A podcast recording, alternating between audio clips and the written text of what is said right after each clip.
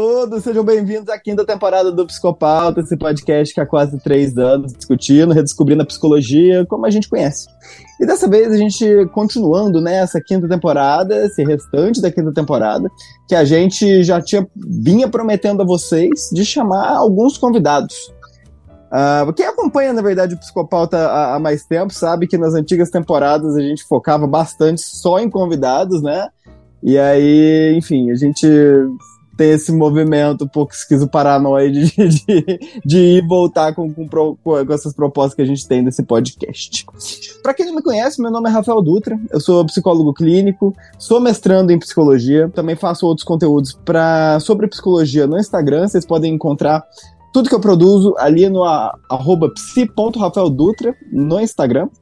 E quem tá aqui comigo hoje é a Letícia. Oi, gente! Meu nome é Letícia, sou psicóloga clínica, estou falando aqui de Ribeirão Preto, atendo online, estou voltando aos atendimentos presenciais também aos pouquinhos. E hoje vai ter talvez um fundinho aí de grito de criança, porque eu estou mais perto do Molden para a internet pegar bem, só que eu moro em frente ao parquinho das crianças no meu condomínio. Então, assim, talvez a gente tenha um background aí. porque eu já estava pensando aqui porque tem gritos de criança atrás de você, Letícia. Calma que eu ainda não tive filhos, apesar de ter falado sobre isso no episódio anterior. E vocês podem me seguir lá no arroba psi.leticior. Perfeito, eu tô aqui também com o Felipe Castro. Oi, pessoal. Eu sou o Felipe, eu também sou psicólogo clínico, sou mestrando em psicanálise pela UFO, aqui em Uberlândia, e hoje é um encontro especial para mim, com uma convidada que escolhi a dedo, vamos discutir um pouquinho de psicanálise e, enfim, vou cortar essa burocracia. Vocês me encontram também no arroba psi.felipecastro. E as outras duas participantes, a dona Lívia, deve, tá, vai, deve surgir agora no meio desse podcast. Então ela vai ser um fantasma que de repente vai surgir, opinando alguma coisa no meio do, do, do assunto aí no podcast. E a Manuela, gente, a Manuela, infelizmente, ela tá de viagem, ela não vai poder participar aqui com a tá gente hoje. Tá muito infeliz viajando. Tá muito infeliz. A, a, Manu teve que fazer uma, um projeto, nadar com as tartarugas no projeto Tamar. É ela sério? faz parte desde 2000. Não, não é sério, amigo. eu caio em todas, é? é sério. A Amanda tá viajando. Uh, e como prometido, gente, nessa segunda parte da temporada a gente vai trazer esses convidados e a nossa convidada da vez que veio conversar com a gente sobre os desafios de se tornar uma psicanalista no Brasil. Seja bem-vinda, Camila Kushner. Obrigada, gente. Obrigada pelo convite é, é sempre é, feliz, né? Esses convites da gente poder ter um tempo ali para conversar junto, para discutir algumas questões, para trocar com colegas que estão em outros lugares, né? Não tão próximos, mas o online aproxima bastante, isso ajuda, né? A, as trocas, uhum. ainda mais nesse momento que as pessoas começam a se formar e muitas pessoas não encontram, né, parceria muito próximo ali para trocar, né? Então o online traz essa possibilidade das pessoas estarem estudando, né, juntas, podendo ali, né, trocar e, e, não só aprender, como também passar, né, transmitir isso que vai, vai estudando.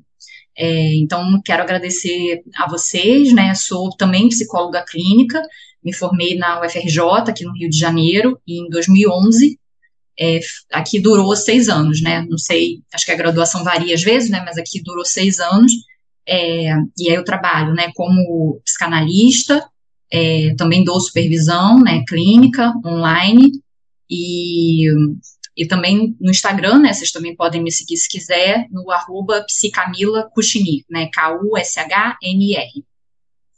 Show de bola. Camila, conta um pouquinho pra gente, é, pra quem tá ouvindo aqui, sobre a sua trajetória, sobre a sua atuação também, você comentou que você enfim, que você faz supervisão, né? Que você também tem esse perfil ali no Instagram. Tem alguma proposta específica? Você é, eu sei que você é da linha da psicanálise mesmo, né? E como que é a sua atuação? É, eu me formei, né? Então na, na UFRJ como psicóloga. É, logo que eu me formei, a, ao longo da graduação e logo que eu né, é, terminei ali, eu não, não estava né, trabalhando com Lacan, não era um autor que eu lia muito, que eu tinha proximidade é, eram outros autores, e aí eu tive que fazer, na verdade, escolhas nesse caminho. Num primeiro momento, né, eu, é, logo que eu me formei, eu entrei para uma especialização em saúde mental, também lá na FRJ, no Instituto de Psiquiatria, e fiquei dois anos, e foi um grande desafio, porque faz parte da rede, né, aqui é conhecido como IPUB, esse Instituto de Psiquiatria da UFRJ, é, e é um trabalho ali junto da rede, né, naquela época não estava tão em rede como está hoje em dia, né, mas mesmo assim era um desafio para a gente conseguir realmente sustentar essa rede é, por conta, né, dos investimentos é, no SUS, né, em tudo que a gente encontrava ali desse trabalho. Era um trabalho ambulatorial, era um trabalho também com pessoas que estavam é, internadas, né, naquele momento, é, e também uhum. fazendo triagens, enfim. E aí, nesse momento, eu já comecei na clínica particular, né, logo que eu me formei, eu já tinha um estágio, né, anterior no hospital de neurologia, onde eu fiquei um tempo ali mais para o meio da formação, e mais para o final eu fiquei dois anos é, no serviço de psicologia aplicada da universidade, né, pude ali atender algumas pessoas, e logo que eu me formei, algumas pessoas quiseram ir comigo, né, tinha essa possibilidade, e aí, então, eu comecei na clínica é, particular com essas pessoas. Já, já existia uma certa rede, porque eu acho que ali desde o início da graduação foi uma preocupação não em montar uma rede em si, mas em ter esse trabalho ali não solitário, né? Eu já via é, anteriormente, né? Eu já participava ali, eu me formei é, no colégio, né? Eu fiz o Pedro II, que aqui no, no Rio de Janeiro é um colégio que tem um, um histórico bem político, né, onde a, a, os alunos ali interagem muito com os professores, até para fazer pauta de reivindicação, participar Nossa, de passeatas, né, então já, já tinha esse perfil os alunos que se formavam ali. E logo que, que eu estou ali, né, para mudar do fundamental para o ensino médio, eu começo também é, numa possibilidade de um programa que tem na Fiocruz de pesquisa, então, eu começo, eu fico três anos ali num trabalho de pesquisa básica, porque até então o que eu queria era medicina, não era psicologia, não era psicanálise, uhum. né? É, e ali eu tive essa possibilidade dentro do colégio, o colégio dava essa possibilidade, né, da gente fazer um trabalho ali de pesquisa com bolsa, né? Éramos reconhecidos como é, estagiários ali. E aí, Nossa, logo. Que incrível que... isso! Não é? É muito bom. É uma parceria que tinha da Fiocruz e aí, quando eu estava né, no laboratório, por conta ali do, do trabalho né, que eu já desenvolvi ali, a diretora falou: não, quero que você continue.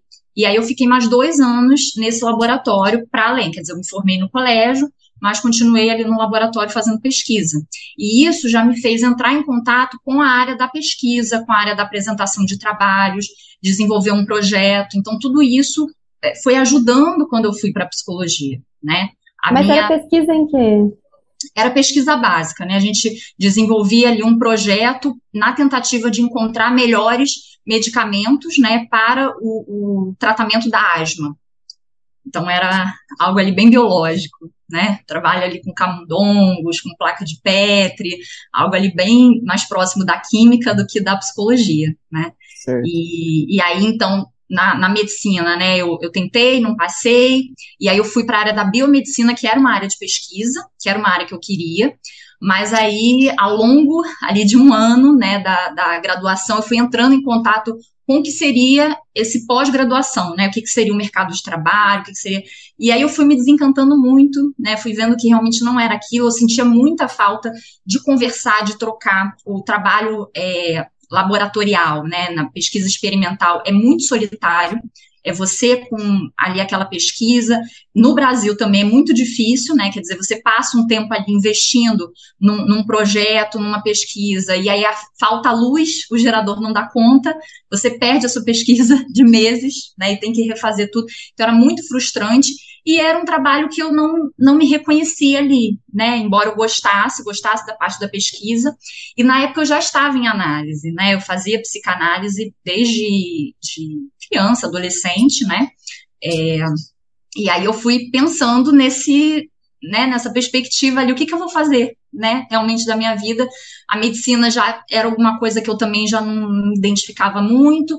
Eu comecei a ver, né, que realmente acontecia alguma coisa naquele espaço, né, de análise, e eu comecei a pensar, bom, talvez seja isso, né? E aí que eu fui realmente entrar em contato, estudar Freud, estudar outros autores, é, o Ferenczi, o Bion, e aí eu me encantei, fiz, né, é, vestibular para a UFRJ, para psicologia, passei, e aí então eu comecei na psicologia já querendo a psicanálise, mas não me fechando totalmente. Então fiz muitas disciplinas de terapia comportamental cognitiva, Gestalt, é, Jung, que tinha muito pouco na época, a maioria, né, a, a, a, psicanálise tem um peso muito grande dentro da FRJ, dentro da graduação de psicologia, né, então fiz todas as disciplinas ali possíveis, mas não deixei de fazer outras, não me fechei, né, é, e aí fui já desde o início, né? Comecei em, em, grupo de estudo, com algumas pessoas que já estavam formadas, fomos lendo Freud, fomos discutindo. Então, esse início, né, esse meio também do percurso, isso é fundamental. A gente não pode achar que é só entrar na, na graduação, né? Ficar ali restrito às disciplinas, e a gente só tem que se preocupar no final com essa formação. Quer dizer, não é algo que deveria depender apenas da gente, né? Claro que a, a, formação, a graduação deveria nos preparar para o mercado de trabalho, para um pós, né, formação, coisa que, que muitas vezes não acontece, né? Uhum. E aqui eu acho importante a gente marcar que a, a preparação não se dá com a inclusão de disciplinas que vão mercantil, mercantilizar, né, que vão ali é, fazer um marketing, né, nos ensinar a ser empreendedores. Não se trata disso, né? Então, não acho que faça falta disciplina de educação financeira, de como produzir Instagram, não, não, acho que se trata disso, né? Mas é, disciplinas que tratem da questão política, disciplinas que tratem do campo da psicologia e da psicanálise dentro de uma sociedade muito maior, que lida com o capitalismo, com uma racionalidade neoliberal, e o quanto isso não só contamina né, o nosso campo, o nosso trabalho, como muitas vezes traçam caminhos, né, onde a gente se vê ali e quando a gente percebe, a gente está adoecido. Né? Ai, que legal você trazer isso, porque eu, eu tô pensando bastante na, na, Acho que você fez uma postagem hoje, né, comentando sobre isso, que é a uberização, né, uhum. da, da profissão. E, e, eu penso que dá até para generalizar não só para psicanálise, né, mas também para psicologia no, no, no, geral, né, a profissão de psicólogo, essa uberização dessa profissão. Eu queria até te ouvir falar um pouquinho mais, né? Até agora, acho que passando por cima de uma das pautas que a gente tinha selecionado aqui, mas que eu acho que é um tema bem legal, né? Que, que você tem a falar sobre essa questão dessa uberização dessa, da nossa profissão?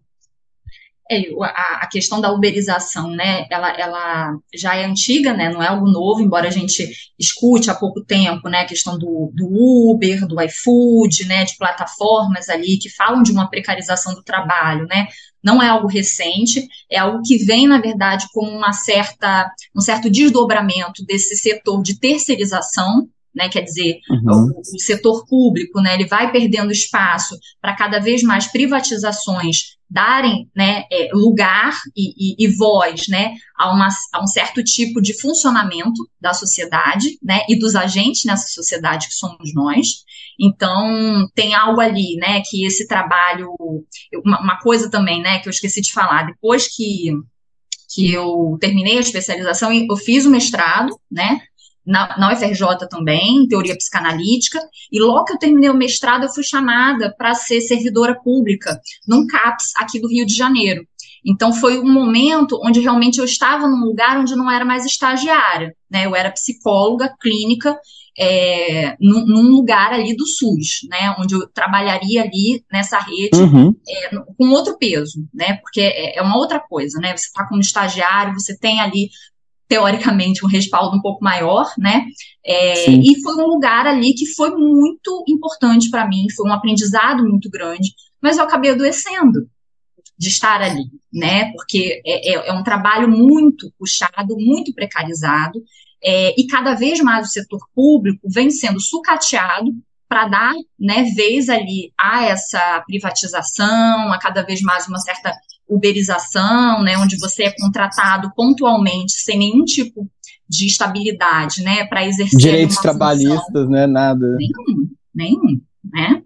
E, e, a própria terceirização que já acontece no setor público, né? Ou seja, eu passei numa prova, né? Numa prova para ser concursada, para ser servidora pública, não fui chamada, começaram a ser chamados pessoas que passaram depois de mim como contratados, o que é ilegal. E eu tive que entrar na justiça para provar que isso estava acontecendo, para provar que isso era ilegal, né? Porque é uma forma que o governo tem de é, não, não precisar ali ter né, esse contrato, essa estabilidade. Quer dizer, é uma ONG né, que vai receber um certo dinheiro, essa ONG vai distribuir vagas, você trabalha como contratado, ganha um pouquinho a mais, isso chama a atenção de quem está precisando no momento, né? Quer dizer, pô, como contratado eu vou ter, vou ganhar bem mais ali o líquido, né? Mas você não tem, né? Você não ganha ali coisas para quando você vai se aposentar, né? Para acumular. É, então acabei, enfim, adoecendo, saí, né? De lá, é, desse CAPES e realmente fiquei apenas é, no consultório particular, né? E também no doutorado, que eu acabei entrando nessa pandemia, nessa confusão, que é onde eu estou agora, né? É, também no FRJ, né? Ali no, no segundo ano de doutorado.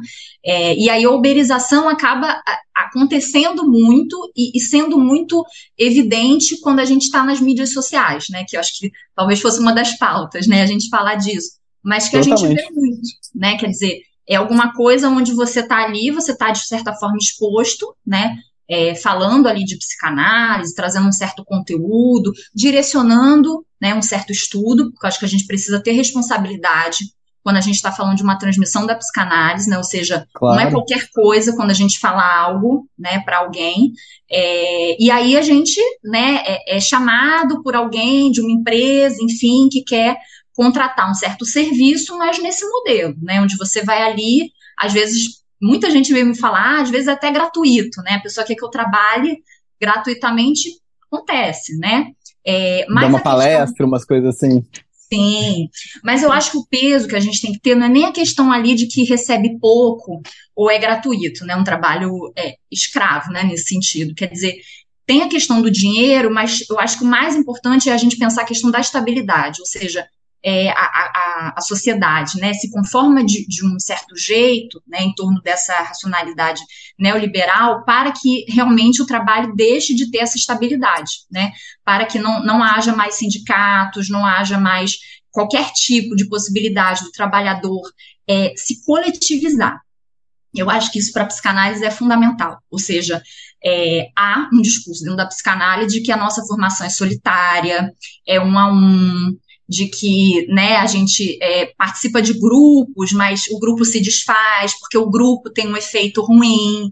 Aí vem psicologia das massas e análise do eu, né? Quer dizer, a gente tem que tomar muito cuidado, porque o grupo é isso que é, faz com que cada um funcione, né? A, através de um líder. Então, a gente tem que ter muito cuidado quando a gente está falando disso, pensando política. Porque política tem a ver com uma certa ação que é uma ação de cada cidadão, mas é uma ação coletiva, visando o universal. Então, né, é uma coisa ali que fala contra, né, na psicanálise. Não, eu até queria comentar, assim, o quanto eu achei interessante isso que você falou, inclusive é, falando, fazendo uma crítica ao curso de psicologia em si, né, porque eu não sou psicanalista, mas, assim, eu concordo 100% com você dessa falta do, das disciplinas que talvez englobem mais a noção do todo, do social mesmo, né? Isso realmente falta. A gente fica, às vezes, muito pautado no, no, individual, no individual mesmo, né? Técnicas de diagnóstico, ou então fica estudando várias teorias dentro da psicologia, que normalmente são escritas por homens brancos, enfim. Então, toda essa coisa, né, que falta mesmo para a gente, sei lá, ter um olhar bem mais crítico e amplo, né, sobre o nosso lugar de psicólogos no mundo, né? Eu acho que a gente pode pensar, inclusive, que quando a gente fala de uberização, não é como se isso estivesse acontecendo a, a, a céu aberto, assim. Isso acontece de forma velada. Um processo, né? É, é os, os, os psicólogos estão entrando nisso, então, assim, não é, não é uma coisa imposta.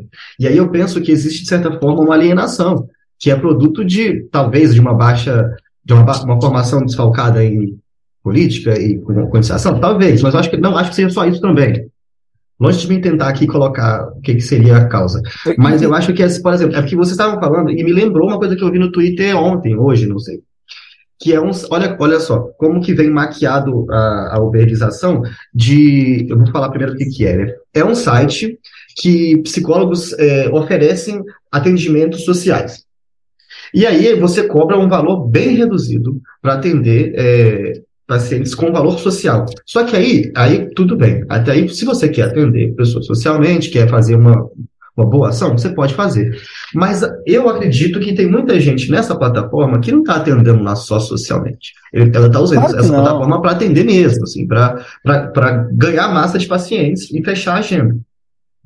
E aí que entra porque aí você está recebendo um valor bem mais reduzido do que, por exemplo, do que a gente tem como piso da, pelo CRP, bem mais reduzido mesmo, ou, ou, ou no mínimo do, do que você consideraria digno, talvez.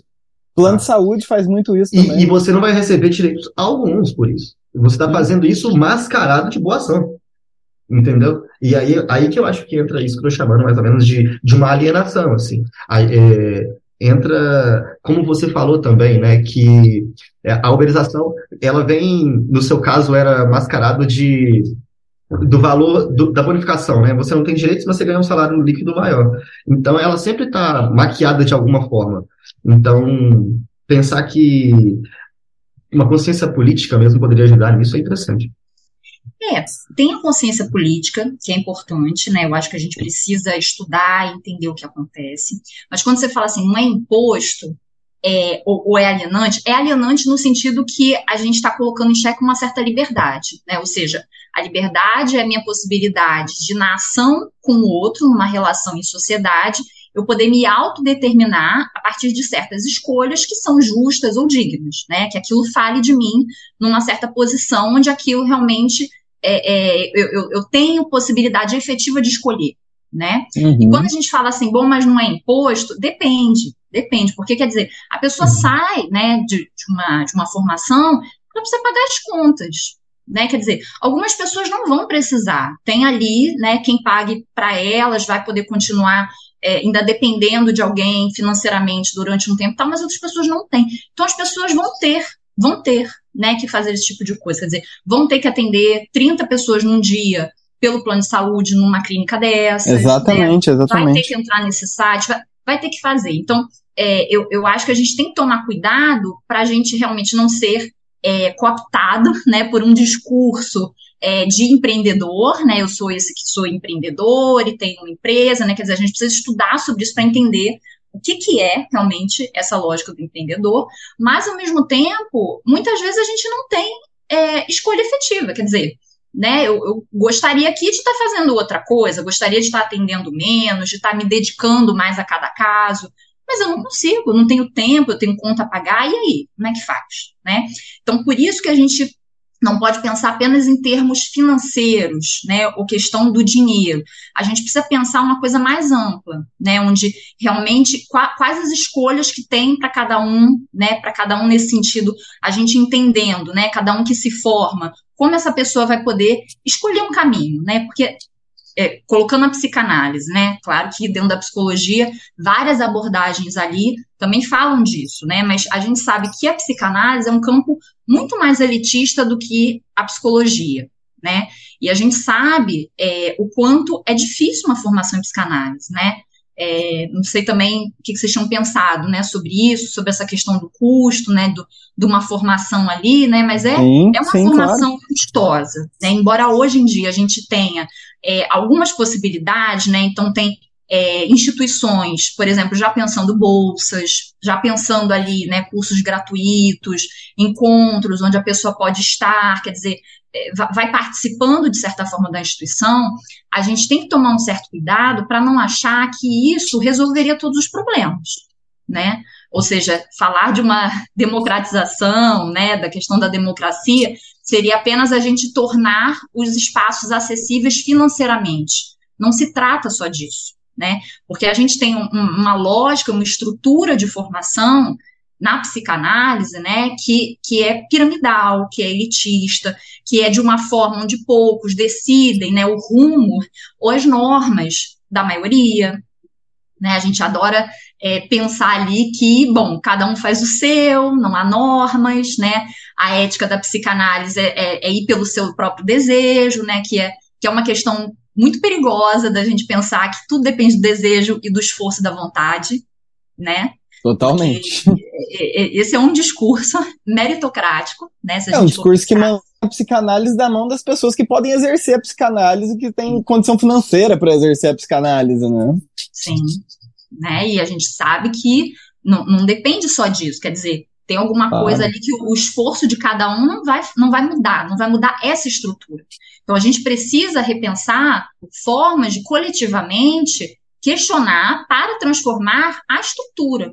E a estrutura não fala só do financeiro, né? Por exemplo, é, um, um, tema né, que ficou boom há um tempo atrás foi a questão da, da regulamentação né, da psicanálise, por conta do MEC ter permitido ali que uma instituição privada, né, e a gente sabe, enfim, o, o histórico, né, dessa, dessa instituição, aqui que ela estava ligada, mas uhum. permite ali que haja, né, uma graduação em psicanálise. E aí o que se coloca por parte, né, de um discurso mais dominante, dominante nesse sentido mesmo que domina ali o campo, né, é uma discussão da não possibilidade de regulamentação. Ou seja, né, já está dado de partida de que é impossível regulamentar, logo, o que a gente vai discutir é a não regulamentação, ou seja, vamos ali justificar por, por vários meios por que não pode regulamentar. E aí, quando a gente vai né, adentrar nessa discussão, já, já se perdeu de antemão a possibilidade dessa regulamentação ser pensada e o que, que significa a regulamentação. Quer dizer, é, a coisa já está dada para, bom, é impossível isso aqui, e quem quiser se unir a nós num certo coro, venha, e nós vamos, então, é, lutar para a não regulamentação. Né? Isso faz com que a gente não pense o que, que é uma regulamentação, o que, que é uma regulamentação pelo Estado, o que, que é Sim, uma mudança claro. de ofício para profissão, o que, que são normas, porque é impossível não haver normas. Quer dizer, o nosso campo da psicanálise, da psicologia, é cheio de normas. Mas muitas vezes essas normas não, não, não são colocadas, não são explícitas enquanto normas. Né? É, na psicanálise, por exemplo, né? regra fundamental, associação livre, tem que fazer o tripé, isso é uma norma, né? mas não é colocado dessa forma.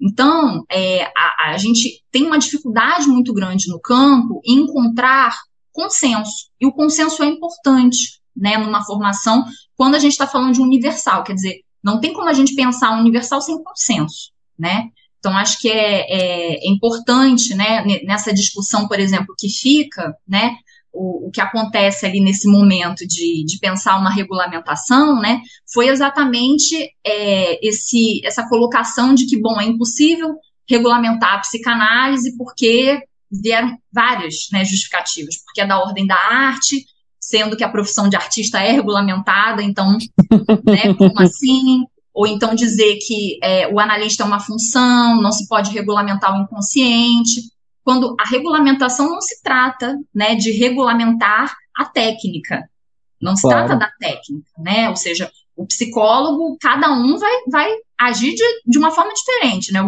gestaltista de uma forma, o terapeuta é, é, cognitivo comportamental de outro, cada um ali com a sua técnica, né? A gente está falando não da técnica, mas a gente está falando ali de normas de conduta ou de ação, né? Visando ali assegurar, porque é disso que se trata quando se regulamenta, né? Essa ação na sociedade, para que essa sociedade, né, fique ali é, de certa forma, é,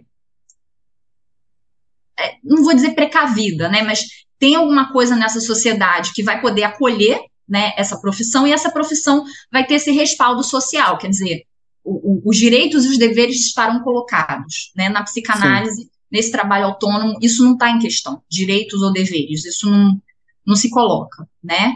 Então, é, é difícil. A gente precisa realmente pensar uma outra coisa, né? Não, totalmente não é pensar... complicado. Tem, tem uma, um episódio, inclusive, acho que é o episódio 2 dessa temporada, né, Felipe? Que a gente fala é porque a gente entra um pouco nessa discussão, mas porque entra numa questão de até.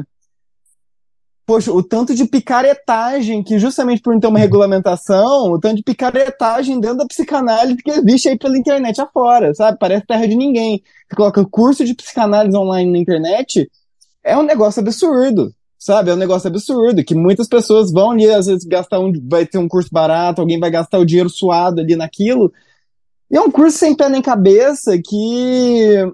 antiético mesmo, sabe? Mas cadê onde que tá a ética da psicanálise, sabe? Pra gente combater essas coisas também, esses, é, é, essas formações que a internet faz.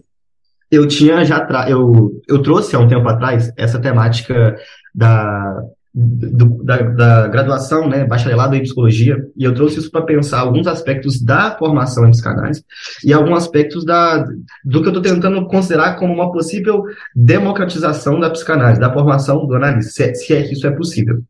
Porque, assim, ó, uma das reflex, um dos reflexos de uma não regulamentação da psicanálise é o que o Rafa falou que é a gente vê coach psicanalista, é, psicanalista quântico, ou qualquer tipo é, de regressão crachá, a outras crachá vidas, de você irmão. tem é, é um, crachá, um distintivo de psicanalista coisas absurdas mesmo assim.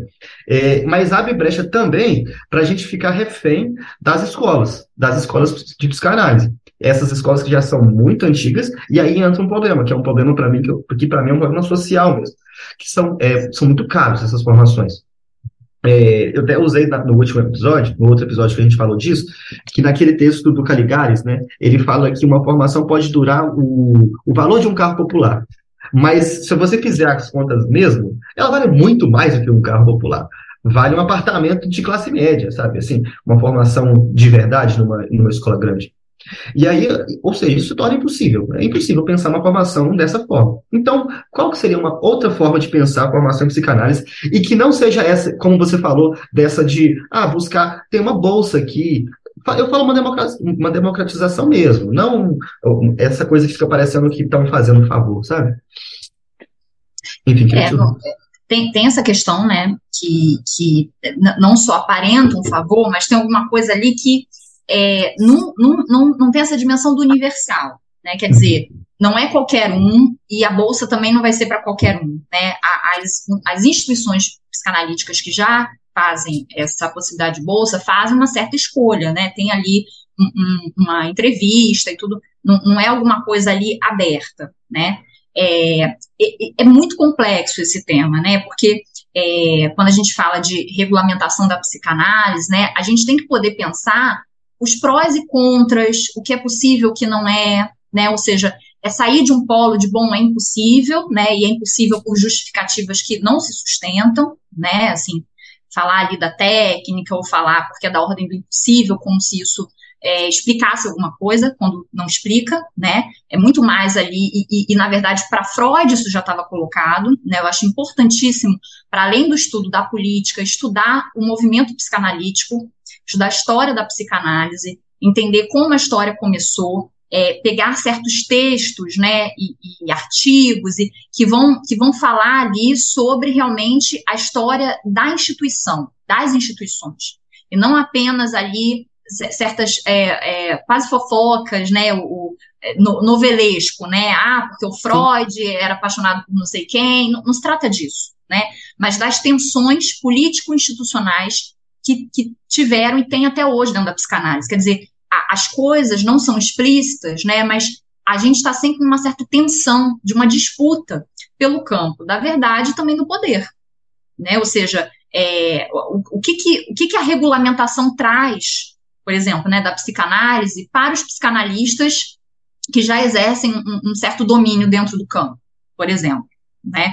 Ou seja, o que, o que seria de certas instituições, como se falou, caras, se a psicanálise começa a ser um curso é, possível de ser é, colocado, né, como uma graduação numa universidade pública, por exemplo. Né, quer dizer, hoje em dia ela está dentro da psicologia, né, e muitas vezes desconsiderada pelos psicanalistas como se, bom, a gente é diferente da psicologia, mas a gente está lá dentro, né? Quer dizer, a gente só pode exercer uma função enquanto um, um, um, profissional dentro de uma instituição, né, é, exercendo a escuta clínica, se a gente é psicólogo. A gente precisa ter o CRP, senão a gente não pode. Tem certas especializações, como a que eu fiz em clínica, que eu precisava ter o CRP, senão eu não poderia fazer. Né? Então, quer dizer, a gente precisa da psicologia. A gente depende da psicologia justamente porque a gente não tem a regulamentação. Então, é, não é propriamente a gente fazer coro à regulamentação da psicanálise, mas a gente fazer coro a um pensamento coletivo sobre as possibilidades e impossibilidades reais, efetivação, do que, que se trata regulamentar, o que, que se trata estabelecer certas normas né, dentro do campo. Isso é importante da gente pensar. né?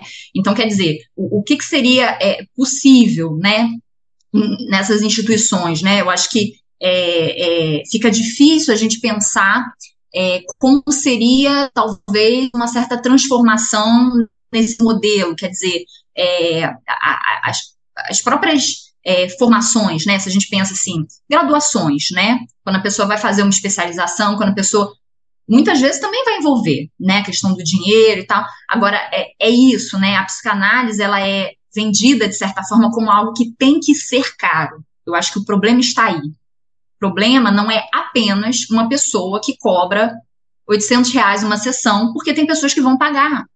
Porque ela atende pessoas de um certo nicho, de uma certa classe social, que 800 reais equivale a 50 é reais. É dinheiro de cachaça, né? Pois é. Né? Eu acho que a questão é a gente pensar como isso é colocado como uma certa justificativa de eficácia. Ou seja, se não é caro, não é eficaz. Isso é um problema. Isso é um problema. Né? E, e, é isso que a gente precisa combater, e é isso que a gente precisa questionar.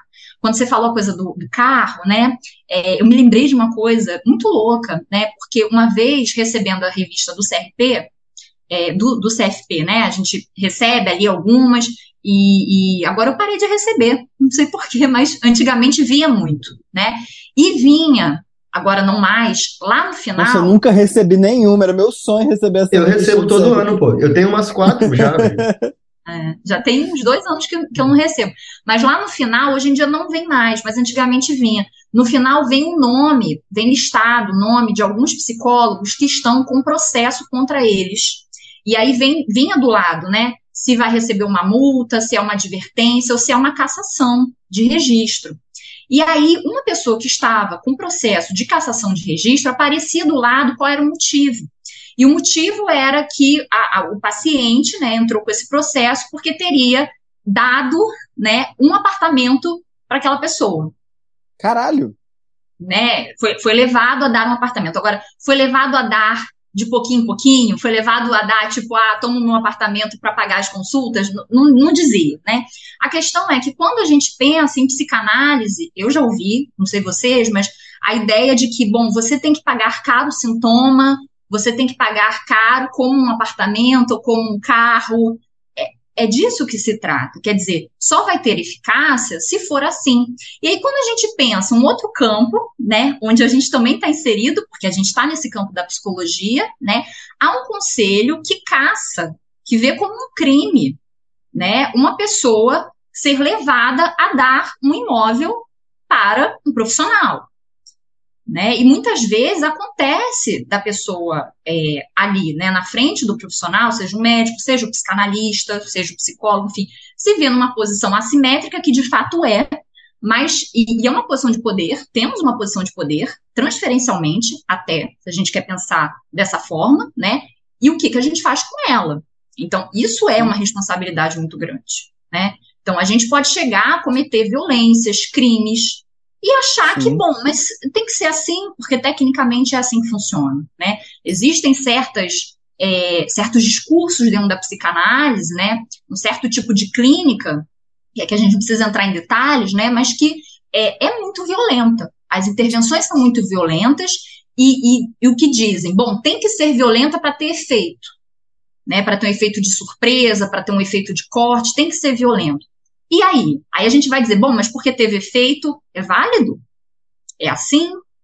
Então, essas coisas precisam ser questionadas, né? Agora, isso não pode ser questionado individualmente. É aí que entra um primeiro passo. Eu acho que esse é o primeiro passo, quer dizer, não é apenas se juntar para estudar em grupo, para ler um texto, mas para discutir né, o que acontece no campo. Isso na graduação seria fundamental, né? Mas às vezes não acontece, quer dizer, nos espaços que for possível, discutir sobre essas coisas, né? Tomar é, é, é certa é, é, entrada nisso. Por quê? Porque democratizar, por exemplo, um campo como a psicanálise, né, tornar mais acessível, significa que coletivamente nós podemos participar de decisões desse campo. Então, não é apenas que esse campo vai permitir que eu me forme por um preço acessível. Não é só isso, né? É que eu possa realmente, efetivamente, participar das decisões desse campo, da formação desse campo. Porque é da forma como né? é feito, pois é, porque da forma como é feito, por exemplo, né, a gente acha que a nossa participação democrática é ir votar de vez em quando na sociedade. Mais do que isso, é muito mais do que isso. Quando, quando é, eu, eu, vou exercer ali né, o meu direito de é, fazer uso do SUS, é disso que se trata. Né? Eu estou sustentando ali a democracia. Né? Quando, quando eu vou fazer, quando eu digo para alguém, não, não pode privatizar. Como assim? Né? É, é, é uma ação social. Então, quer dizer, a psicanálise, embora muitas pessoas digam, né, ela não é política, quer dizer, a clínica não é política. O que eu faço na clínica ao ouvir alguém não é político. Porque senão a gente entra de que qualquer coisa, qualquer ação é política. Não é. Uma ação visando, né, na sociedade, visando é, um, um, direito, por exemplo, como universal, visando uma ação é, como universal para todos, isso é político. Agora, a, o que, a, a, escuta que eu faço, né, particular, porque é particular, né, numa clínica, isso não é político. Agora, isso não significa que eu não vá estudar política e vou entender o que, que é uma dimensão da justiça, do bem, do, do certo e errado, né, a própria ética que vocês falaram. Tem um texto maravilhoso do Ricardo Goldenberg, que assim, eu é, sempre tô, tô, ali falando, indicando que tá online, né? No, no Google dá para achar, que é a ética é o estilo. Ali tem coisas que eu, eu, discordo, enfim, né? Quando ele trata da ética como algo singular, né? Acho que não dá para a gente pensar a ética assim. A ética tem um viés universal, mas ele coloca a dimensão de, bom, é uma ética da psicanálise ou é uma ética na psicanálise? Porque quando a gente diz, por exemplo, ah, a pessoa que age assim não é psicanalista, por exemplo, a gente uhum. adora falar isso, né? O que, que acontece quando um psicólogo age assim? Bom, ele pode ser é, reportado ao conselho, o conselho pode chegar até ele, algo pode ser feito, né? O que, que os psicanalistas fazem? Bom, isso aqui não é psicanálise, então a gente precisa se preocupar. Ele não é psicanalista. Esse coach psicanalítico, ele não é psicanalista, então a gente precisa se preocupar. E o coach vai continuar ali agindo da mesma forma, da mesma forma, quer dizer, nada muda, nada, nada tem consequência.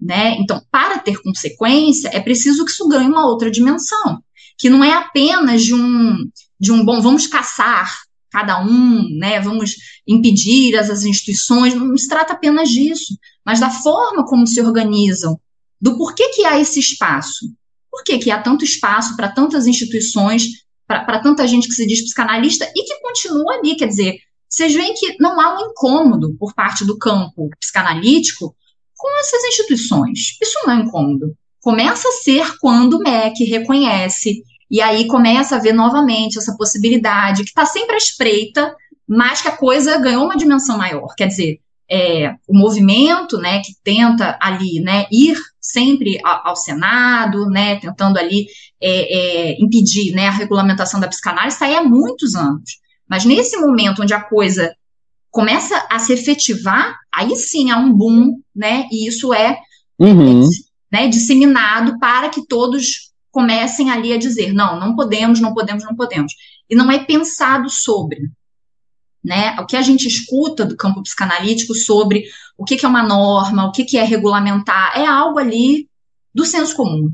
Né? Não, não se tem Total. a mínima dimensão do que está dizendo. Né? Eu acho que a, a, maioria de nós, né, enquanto psicólogos, até como psicanalistas, a gente não sabe nem o que, que é um código de ética. A gente sabe que existe, que está lá, e às vezes até o que está discriminado ali. Mas a gente não sabe para que, serve, quer dizer, ah, para a pessoa é, né, ter uma conduta ética. Então, se sair dali é antiético. Não se trata disso. É algo muito mais complexo que isso. Então, a gente precisava ter essa dimensão, né? Para a gente poder fazer o quê? Lutar pelos nossos direitos lutar por, por direitos do trabalhador. Primeiro, se reconhecer enquanto uma categoria, coisa que não há.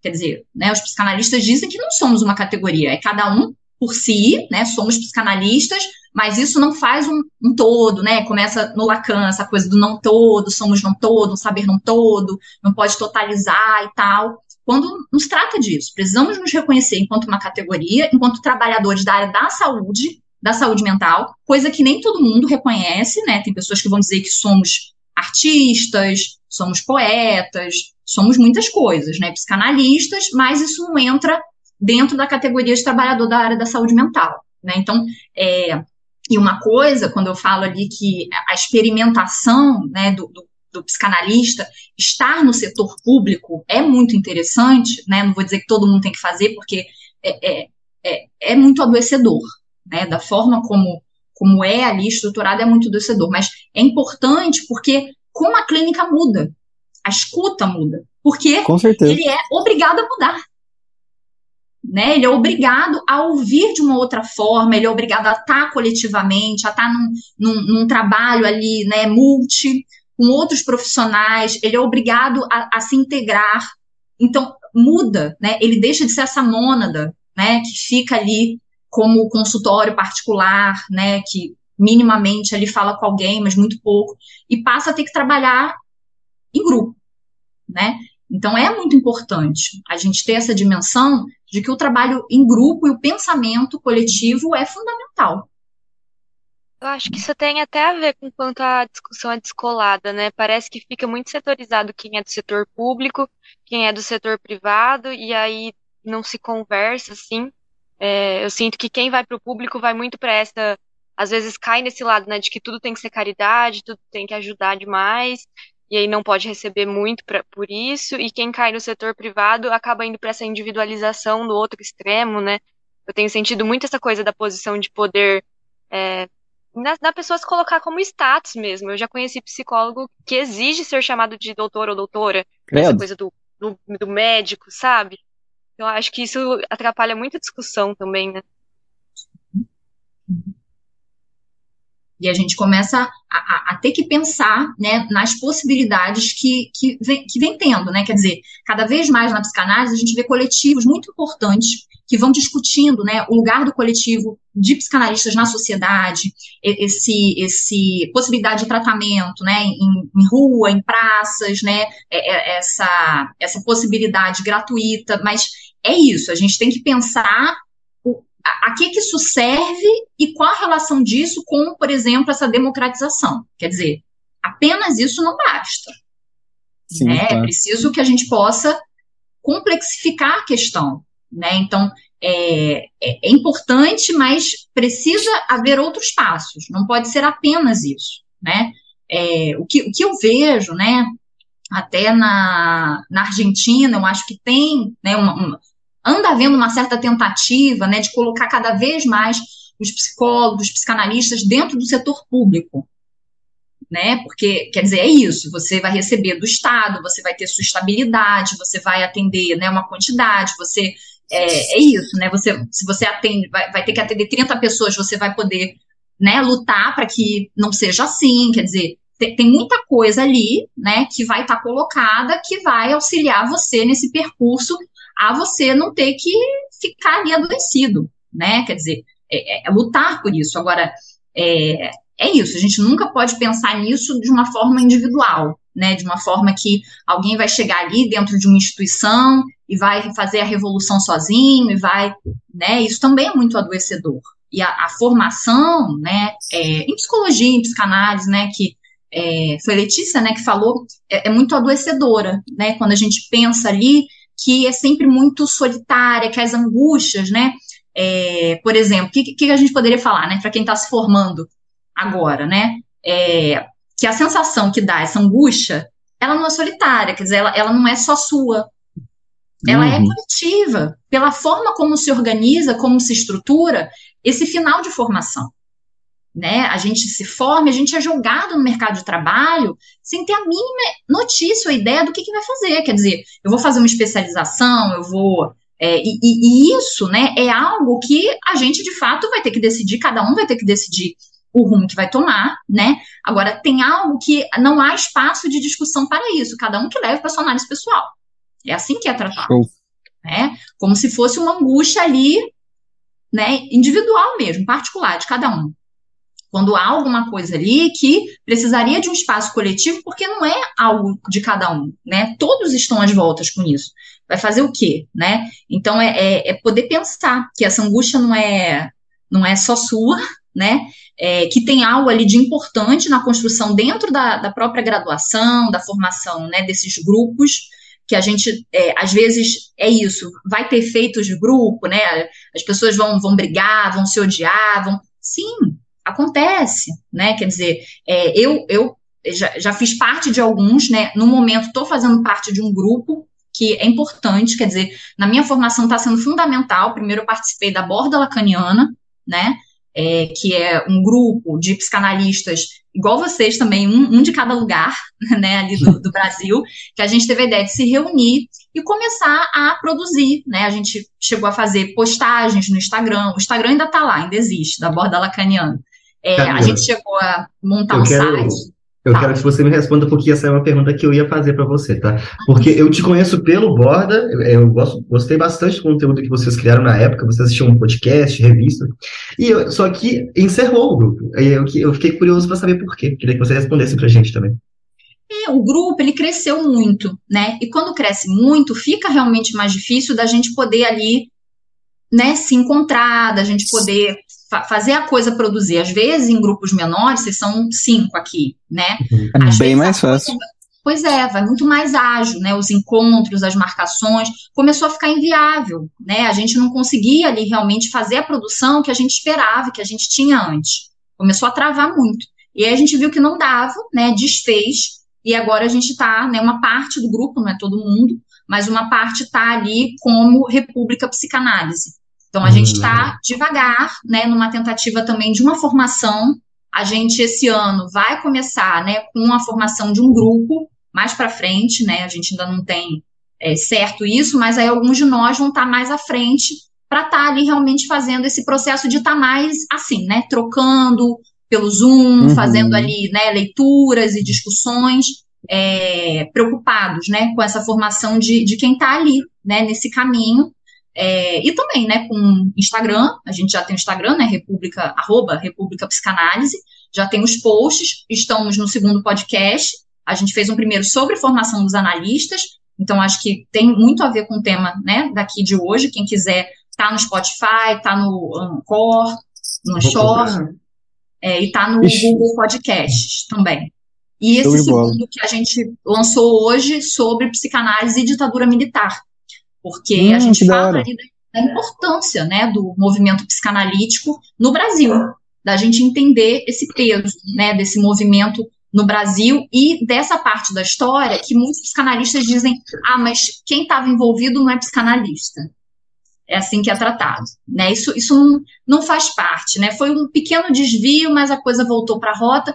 E, e, o que, que é né, esse alinhamento da psicanálise com um certo discurso que houve, né, as instituições é, de psicanálise estavam envolvidas diretamente né, é, com é, o que estava acontecendo ali no momento do regime militar. Né? A gente tem a Milcar Lobo, que foi o mais conhecido, a gente tem o, o Leon Cabrit, que foi analista que formou, né, por um tempo, o Amilcar Lobo, é, eram psicanalistas que estavam envolvidos diretamente com os militares, né, e aí alguns uhum. outros, Helena Bessman é a principal delas, tenta de alguma forma, né, fazer isso ganhar notícia mundialmente, né, o que estava acontecendo ali, quer dizer, a, a instituição de psicanálise estava acobertando um torturador da ditadura militar, né, e ela lançou isso para vários lugares, inclusive para a IPA, né, que é Caralho. a Associação Internacional de Psicanálise, e eles tentaram acobertar o que estava acontecendo.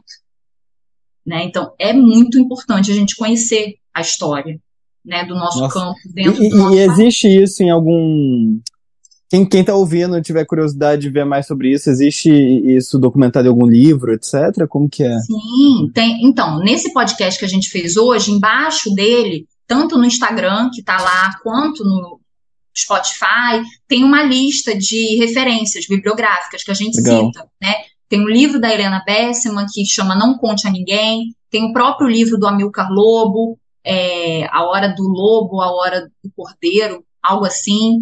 Tem artigos, é só colocar no Google, Psicanálise, Ditadura Militar, né? Boa. Tem um muito bom, é, que é do Daniel Cooperman, com alguns outros colegas. Então, tem, tem material é o que mais tem, né? A gente acha fácil ali, mas é importante. Né?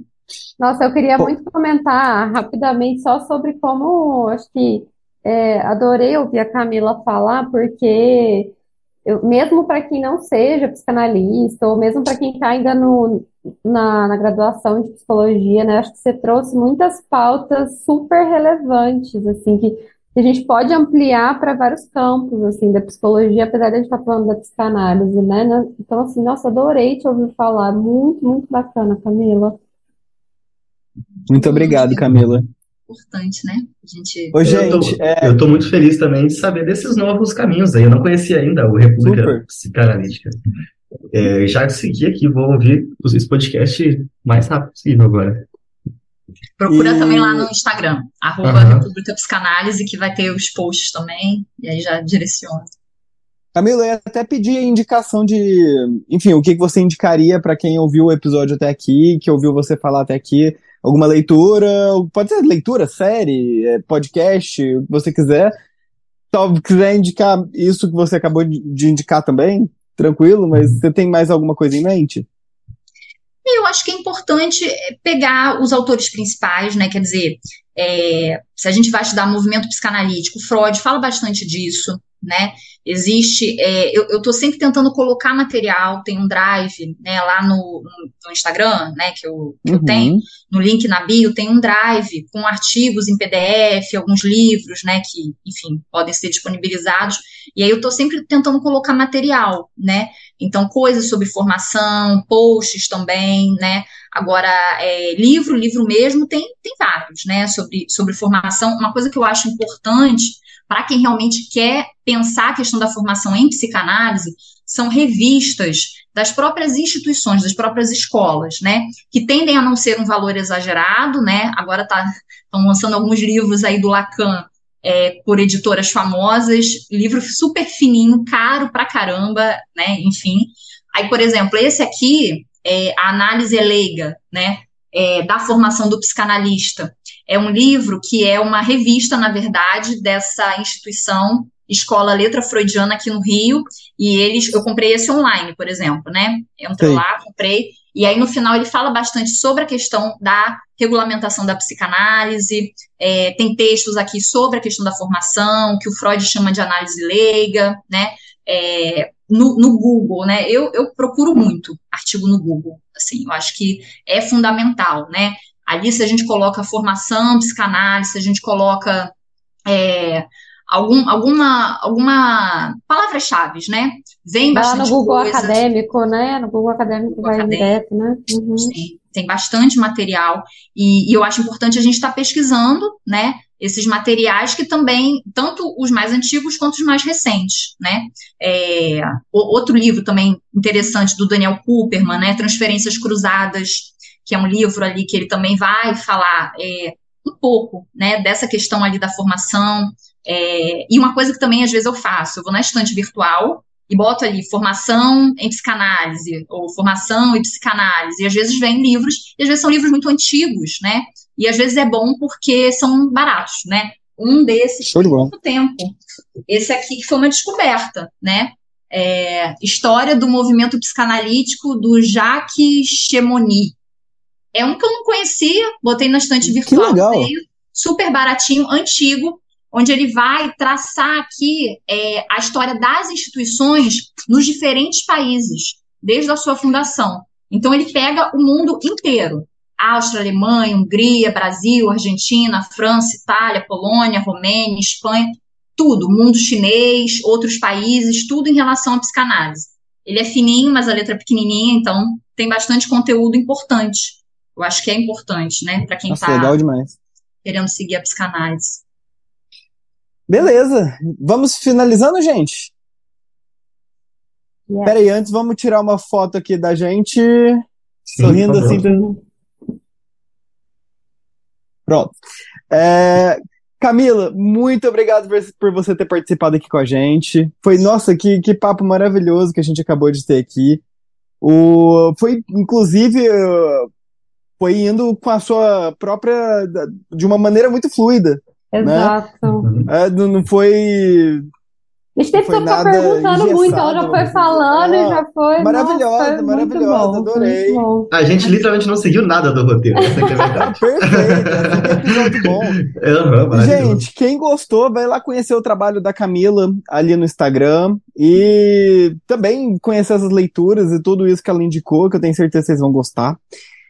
E o Psicopauta de hoje vai ficando por aqui. Muito obrigado por vocês terem assistido até esse momento. Se você gostou desse episódio, comenta, que tem como você comentar agora nessa caixa de perguntas desse próprio Spotify. É, que tem sempre uma perguntinha que a gente faz sobre o episódio para vocês poderem participar. E quando tem perguntas legais, a gente até lê aqui no episódio é, o que vocês enviaram ali pra gente. Avalia o podcast aqui no Spotify também, porque sempre que a gente pede para vocês avaliarem, tem uma galera que vai lá e avalia. E aí, se a gente para de pedir para vocês avaliarem, vocês deixam de avaliar. Chega sempre pessoa nova, mas não avalia o podcast, mas isso já ajuda a gente, vai lá e avalia a gente. E ajuda, o, compartilha com amigo, compartilha com tudo, ajuda o Psicopauta a ficar de novo no 1% mais compartilhado aí do mundo, que vai ficar bem legal. É, eu quero continuar nessa posição, não quero sair dessa posição esse ano. Eu estou muito confortável aqui. É, então, o Psicopauta dessa semana fica por aqui. Muito obrigado pela audiência de vocês até o momento e tchau, tchau. Tchau, tchau. Mais, pessoal. Falou, pessoal.